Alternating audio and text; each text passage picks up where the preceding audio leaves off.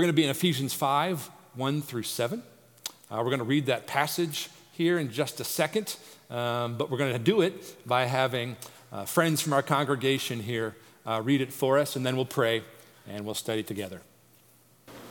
Ephesians 5 1 through 7. Therefore, be imitators of God as beloved children. And walk in love as Christ loved us and gave himself up for us a fragrant offering and sacrifice to God. But sexual immorality and all impurity or covetousness must not even be named among you, as is proper among saints.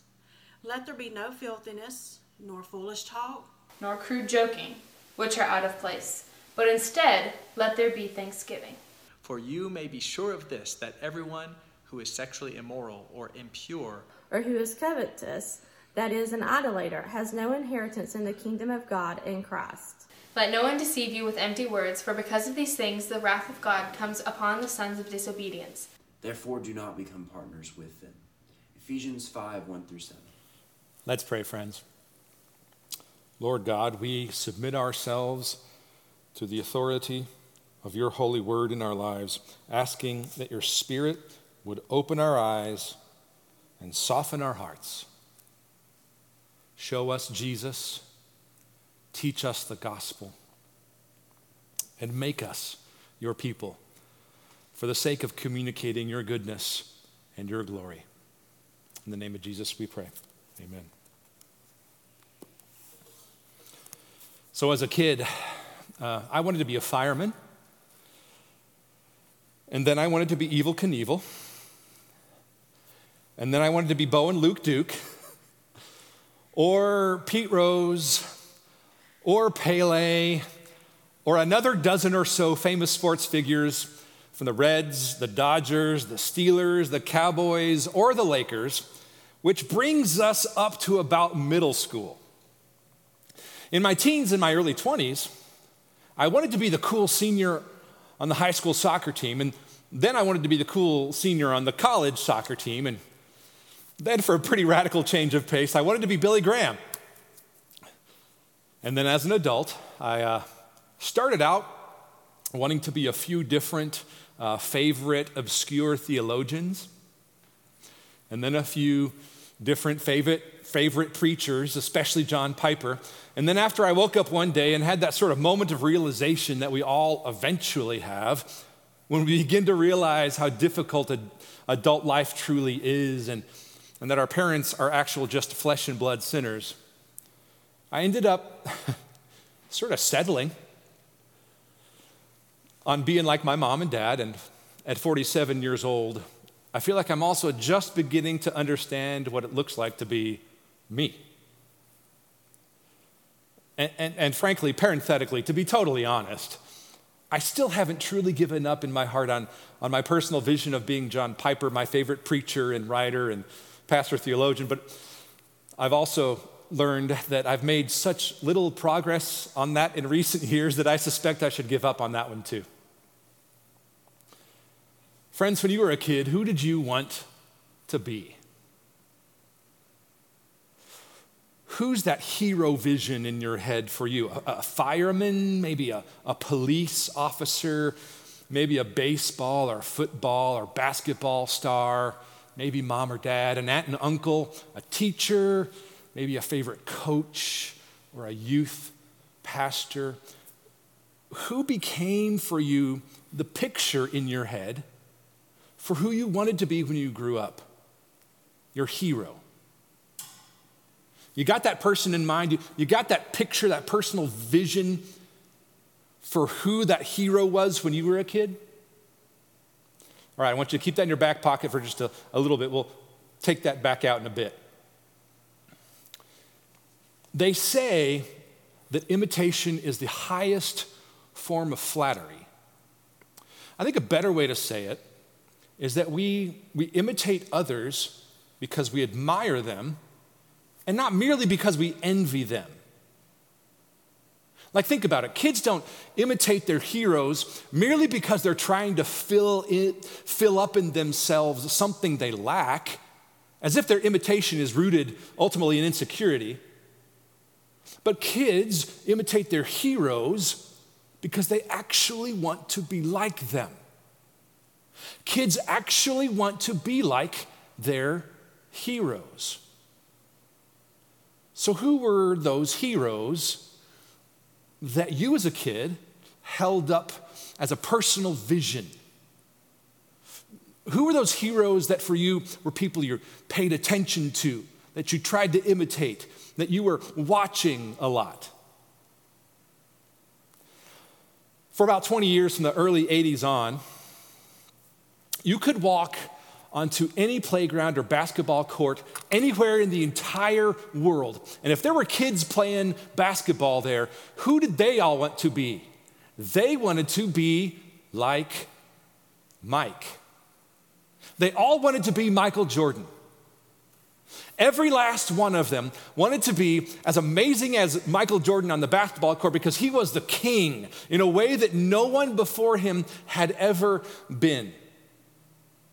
There's a whole generation of, especially boys watching basketball, but lots of boys and girls as kids watching basketball that watched his moves. They wore his jersey, they wore his shoes, and when they went to the hoop, they wagged their tongue out because that's how Jordan did it. Listen, Jordan was so big and so famous that still to this day, if you're playing ball and you beat your opponent to the hoop for a layup or you pull up off a cross, crossover with a mid range jumper, you put the cherry on top by holding up your hand and announcing to all, Jordan. He was a global cultural phenomenon. He changed the way kids all around the entire world not only played basketball, but how they talked, how they dressed, and how they thought about themselves. So, those heroes for you, who were they?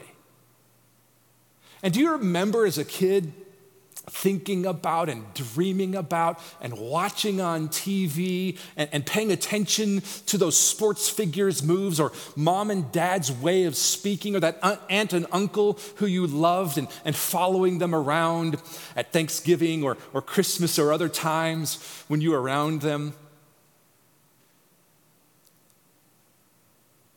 How is it that we grow into who we become. I think in reality, a lot of us have for a long time been imitating those, those visions, those personal visions of the heroes we had and the people we wanted to become and, and imitating them for years. And here's the crazy part of that friends, we find a meaning and a purpose in so doing. We've spent a lot of time and paid a lot of attention and, and even given money to these visions of the heroes we were trying to become, imitating them over the years. And it doesn't just stop when we become adults. So, how does this dynamic work for us? And why does Paul talk about imitation here? Now, in Ephesians 5 1 through 7, Paul gives us a very simple three word formula. It's simple because it's three words, but it's profound. It's even surprising for how it's a formula for a life of joy and purpose that is rooted in the imitation of God in Jesus that will change how we talk and act and define ourselves. And the three word formula is to walk in love. Jump in with me starting in verse 1. It says this Therefore, meaning, because you have every spiritual blessing in Christ, and you've been made into a new creature and you have the power of God and you're being built into a place where God dwells by his spirit. And those aren't just theoretical pie in the sky ideas that save, but because it's the perfect and sinless life of Jesus, the Son, who actually and truly, for real, and finally makes up for your sin and who gives you all the blessing, goodness, grace, mercy, love, righteousness, and perfection that you need to be counted righteous in Jesus. In other words, because of all that stuff that he's been talking about in the first four chapters of Ephesians that we have in Jesus. Therefore, Be imitators of God as beloved, as beloved children. Because in Jesus, we have everything needed for salvation and forever relationship with God in actuality and not just in theory. He says, Be imitators of God as beloved children. Two things there. First, be an imitator of God. What's Paul saying here? Is it as simple as just like emulating the goodness of God? Is it, is it as easy as just doing what Jesus would have done and saying what he says? Is it really as easy as having a posture of someone who watches and copies and pays attention to and follows in his footsteps? Well, in, in a sense, yes, it's really not much different than the kid who idolizes the sports star. Think about this you watch their moves, you study their behavior, you memorize the statistics, you buy the t shirt, wear the jersey and the shoes. And not only do you take mental notes during the game and watch closely there, you watch the game film over and again to really study and to see what makes them tick, the things that make for success. And then you think about and dream about that hero Kids go to bed falling asleep to dreams of being like Mike while holding a basketball in their arms, or like weirdos, soccer balls. And as it turns out, once you become an adult, it's not like you just grow out of that. You see, friends, we are worshiping beings, giving ourselves, our time and attention, and our life's resources, our affections to the things we think are worthy of those resources. And that doesn't stop when you become an adult. And, and just because you're older and mature and have experience, perhaps even in Jesus and in the Christian life, being an adult,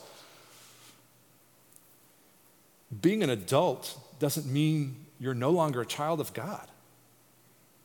You see, a child of God has a humble posture with who they are and with their time and their life's resources that are submitted to the God who is worthy of those resources. So it, it is as simple as childlike submission of your resources to worshiping the God who's worthy and imitating the God who is worth your life's resources and time and attention. So, so even if you're an adult, imitate God. When you're going through your day, Paul says here, walking through your day, imitating God, consider yourself perhaps doing and, and saying what God would do and say in a particular situation or in particular relationships. Go through your day thinking about the kinds of things that you're doing and the conversations you're having and the ways you're working. And think about doing those things, saying those things in ways that parallel the kid imitating the hero. This is what imitators do, right? It's, it's not that complicated. But this imitation comes with uh, some important clarification, which is the second point here in verse 1. He says, Be imitators of God as beloved children. Imitate God as a child. Now, think about this who is loved by him. Imitate him like a child imitating a parent because he is your parent. You've been born of him through the Spirit. And so when you accept the goodness and the grace of God and Jesus, you're no longer a child of this world, of this world, you are his. But notice here that it says you're a beloved child, not just a child, but a beloved child. Friends, this is huge. Paul's exhortation here, his encouragement here to imitate God isn't just some kind of moralistic do what God does command to achieve relationship with Him as if you have to be or even can be good enough to have that relationship. This is different. This is imitate God as a child who understands what it means to be loved by Him. This is so important. We need to simmer with this amazing truth here. We don't imitate God so he will love and he will accept us. You have to stop thinking like that because it's ultimately actually rooted in the false idea that you can imitate God in a way that will, in fact, earn his love and acceptance. Our failure to live up to God's law, it's, it's the failure to live up to his law that proves that we can't and that he must love us first. Rather, we imitate God because he loves us and he accepts us as his own through Jesus. We imitate God not to be loved but because we are loved. This is a radically different kind of imitation, friends. It's an Im- imitation of God rooted in understanding what we really have in Jesus.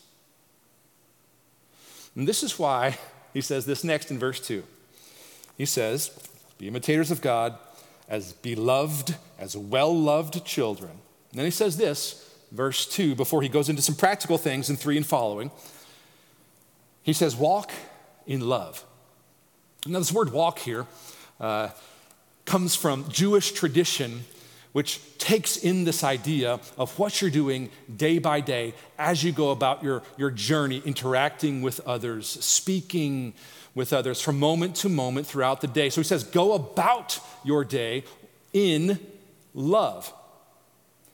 Do these things that look like God but in a very specific way, as Paul qualifies here, in love, meaning imitate in and from and motivated by a depth of understanding of the love of God that comes from God in Jesus.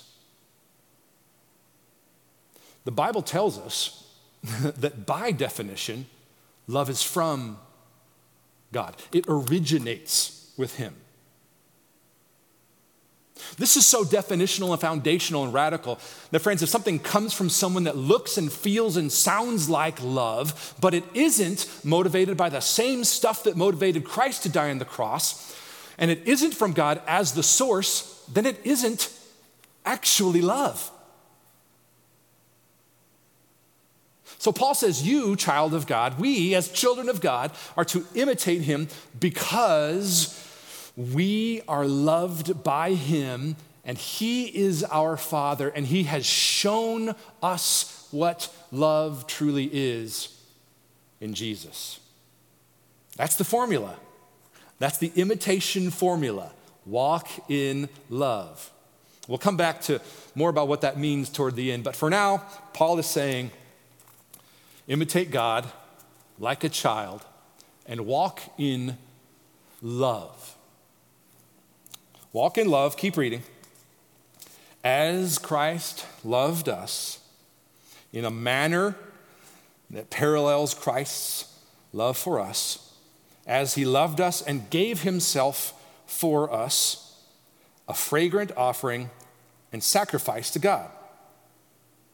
Paul further gives color and qualification to this walking in love idea by saying that we do so, we walk in love insofar as we are doing that like Christ. As Christ loved us and gave himself up for us, meaning offering himself up to God the Father as a fragrant offering and a sacrifice to God. We call Jesus the Lamb because he was that offering and sacrifice. He was the sinless Lamb, and it had to be a sinless Lamb that was slain, that was killed for us as an act of love in order to make us right with God. Friends, the great lengths to which God went for us in Jesus, those are the kinds of lengths any one of us as parents would go to if we love our children to save them, right? Like that's the lengths to which we would go for those we love. Friends, we were made God's children by the willing sacrifice, think about this, of God's own child. That defines the love that means it comes from God, that it's of grace, that it's given when not deserved. And that's the kind of love in which we are to walk that we are to understand comes from Him and is the motivation for our behavior, our speech, our sexual relations. I'll leave that up to you parents to define a little bit later on. Going to have a little bit more of that here soon, just in case, want to forewarn you. it's that love that motivates not just our imitation of God, but the way we behave. Now, Paul says here that our affections, our love, our love that motivates that imitation, it takes one of two forms. And this is true of all people, all people for all time. Our affections will take one of either two directions. It will take us in one of either two, uh, uh one of either two ways, as Paul makes clear here next, in a way that means that all people ultimately settle on imitating God in the person of Jesus, which leads to life and to joy, or to a deceitful and to an empty imitation of someone or something else that leads to death. Everyone, everyone either kind of grows up into, walks into the likeness of Jesus or the likeness of the evil one. Keep reading where he gives us some definition. And it may seem out of place but in the context of Ephesians, it made all the sense in the world to the first Christians in Ephesians to whom Paul was writing. So listen to this contrast. But, verse 3, sexual immorality, press pause, we'll go faster in just a second here, but that word sexual immorality uh, is the word porneia. And yes, it is words that you think it means. That in the Hebrew conception uh, was, uh, it's a Greek word, but the Hebrew idea, the Jewish idea uh, that became uh, in, in a part of that Greek word porneia, the Hebrew conception is that sexual immorality is everything outside of God's intent. So he says, but sexual immorality, meaning anything outside of God's intent, and all impurity, verse 3, or covetousness must not even be named among you as is proper among saints. Anything that comes from our affections going after those things um, that are not in keeping with one who is called a saint, one who is a child of God, as he says there in verse 3 among saints. Anything that's impure or covetous. Uh, it's us wanting things um, that don't take us into Christ likeness. And of course, he's talking about this in the context of, of sexuality here, which was a major problem in Ephesus at the time. And so he says, people who are born of God, who are saints, verse 3, do not chase after those things. They don't spend their time looking for and going toward and worshiping and having their affections directed toward those things. Because if they do, then they grow into those things. They end up walking in those things. Friends, we are worshiping beings and we become like the things we worship and the things to which we give our time and attention. So he says in verse 3 but among you, as is proper among saints, none of those things should be going on like that in a way that forms us. So, people who are born of God and who know his love and who treasure what we have in Jesus, verse 4, let there be no filthiness, nor foolish talk, nor crude joking, which again are out of place. Those are the kinds of things that, not, that are not proper among saints let there not be any of those things because they're out of place. He says, but instead, in contrast, let there be thanksgiving, which sounds like a weird way to, to end that sentence, doesn't it?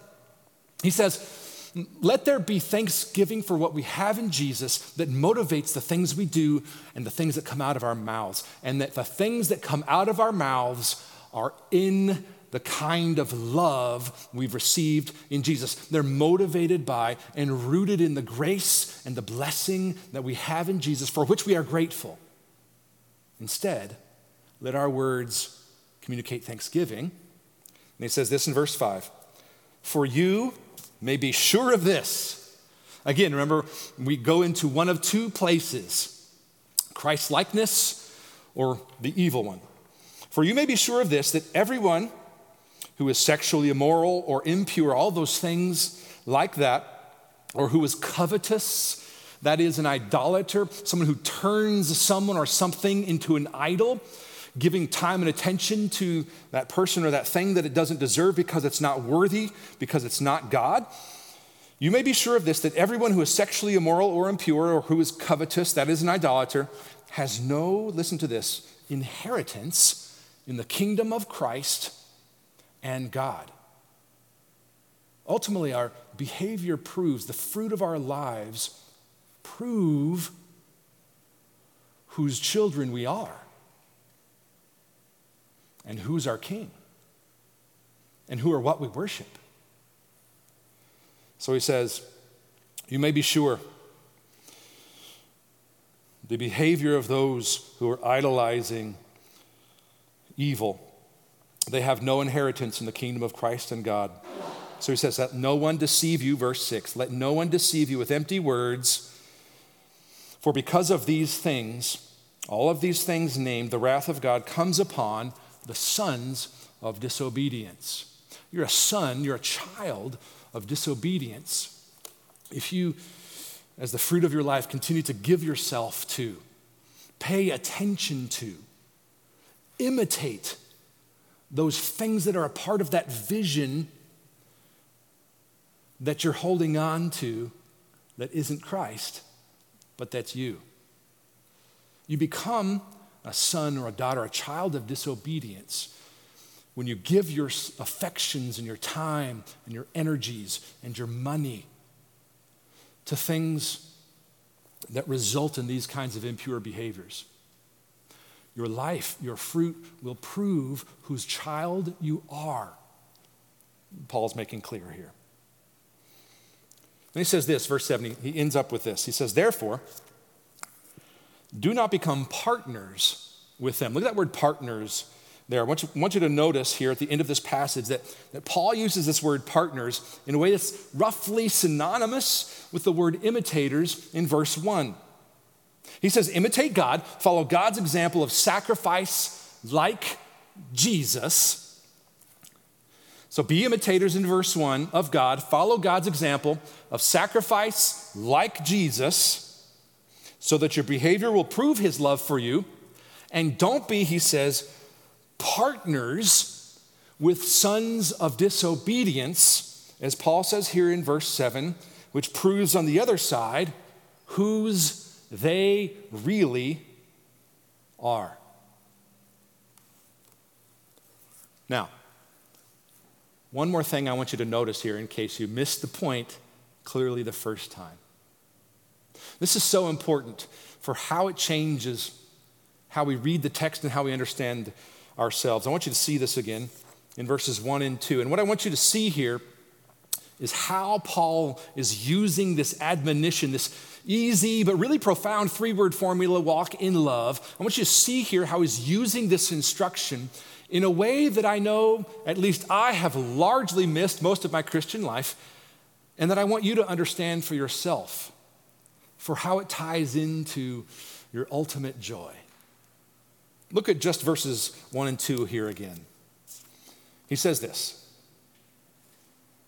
Therefore, again, because of everything we have in Christ, because of his love for us, because of grace and mercy, be imitators of God as beloved children and walk in love. Walk in that love as Christ loved us and gave himself up for us, a fragrant offering and sacrifice to God. Friends, this is more than just an exhortation to be like Jesus. This is more than just this sort of moralistic command for us to live up to what we know God demands of us that we can't do. This is, this is be like Jesus and imitate God not because you can, not because you can or, or you're able or because you're good enough or because you feel the need to fill up the lack of your personal insecurities, but because you deeply and you intimately understand and have experienced the love of God for you as his child for whom he died. So that the joy of your imitation of God is not the good and right behavior that makes you look or feel good or righteous or worthy of God's love or that fulfills a previous vision of achievement or personal worthiness or satisfaction you may still be holding on to. But because imitating God produces the joy, think about this. Imitating God produces the joy of knowing you are loved because God is your Father. imitating God and being Christ like, living in, in purity and holiness that accords with the character and nature of a God who, who gave himself for you in Jesus. That kind of love and behavior that comes from who God is through you that imitates him produces the joy of knowing you are loved. So when Paul tells us here to walk in and to, to live in and to behave in that love, he is saying that the follower of Christ walks in, lives from the love that defines the relationship between you and your Father, which is an unconditional, undeserved, unattainable by you love that He granted to you in Jesus. It is nothing less than the gracious love of God for you that made possible relationship with Him, that motivates how we act, how we live, how we speak. It motivates our truth telling, our gracious speaking, our life of sexual purity and integrity, our reason for acting with kindness that is noticed by those around us. It's that, it's that kind of life that others see and they notice, and it leaves a, sort of a pleasant trail of godliness that shows that you are, in fact, his child and you are loved by him. This means that we do not walk as if we as if we are loving like it's a fakery, but we walk as if genuinely loved. Imitate God like a child who is well loved. This is what it means to walk in love. This is what children do. And you, if you have Jesus, are his child. And you may think you're sort of a, above all this because you're an adult or you're supposedly mature, you've been a follower of Jesus for a long time, or you've got such a wonderfully strong sense of identity and purpose and who you are, and blah, blah, blah, blah. But the simple truth, friends, is that this is the case for all who understand that they are God's loved children. They want to walk in and from and out of that love because it defines their relationship with Him and it becomes their identity. God's love is the truth that motivates their love. 1 John 4 tells us that love comes from God, it originates from Him, and that whoever loves has been born of God and knows God. Is that true of your life? Is that true of your speech? The way you interact with people? Your sexual relations?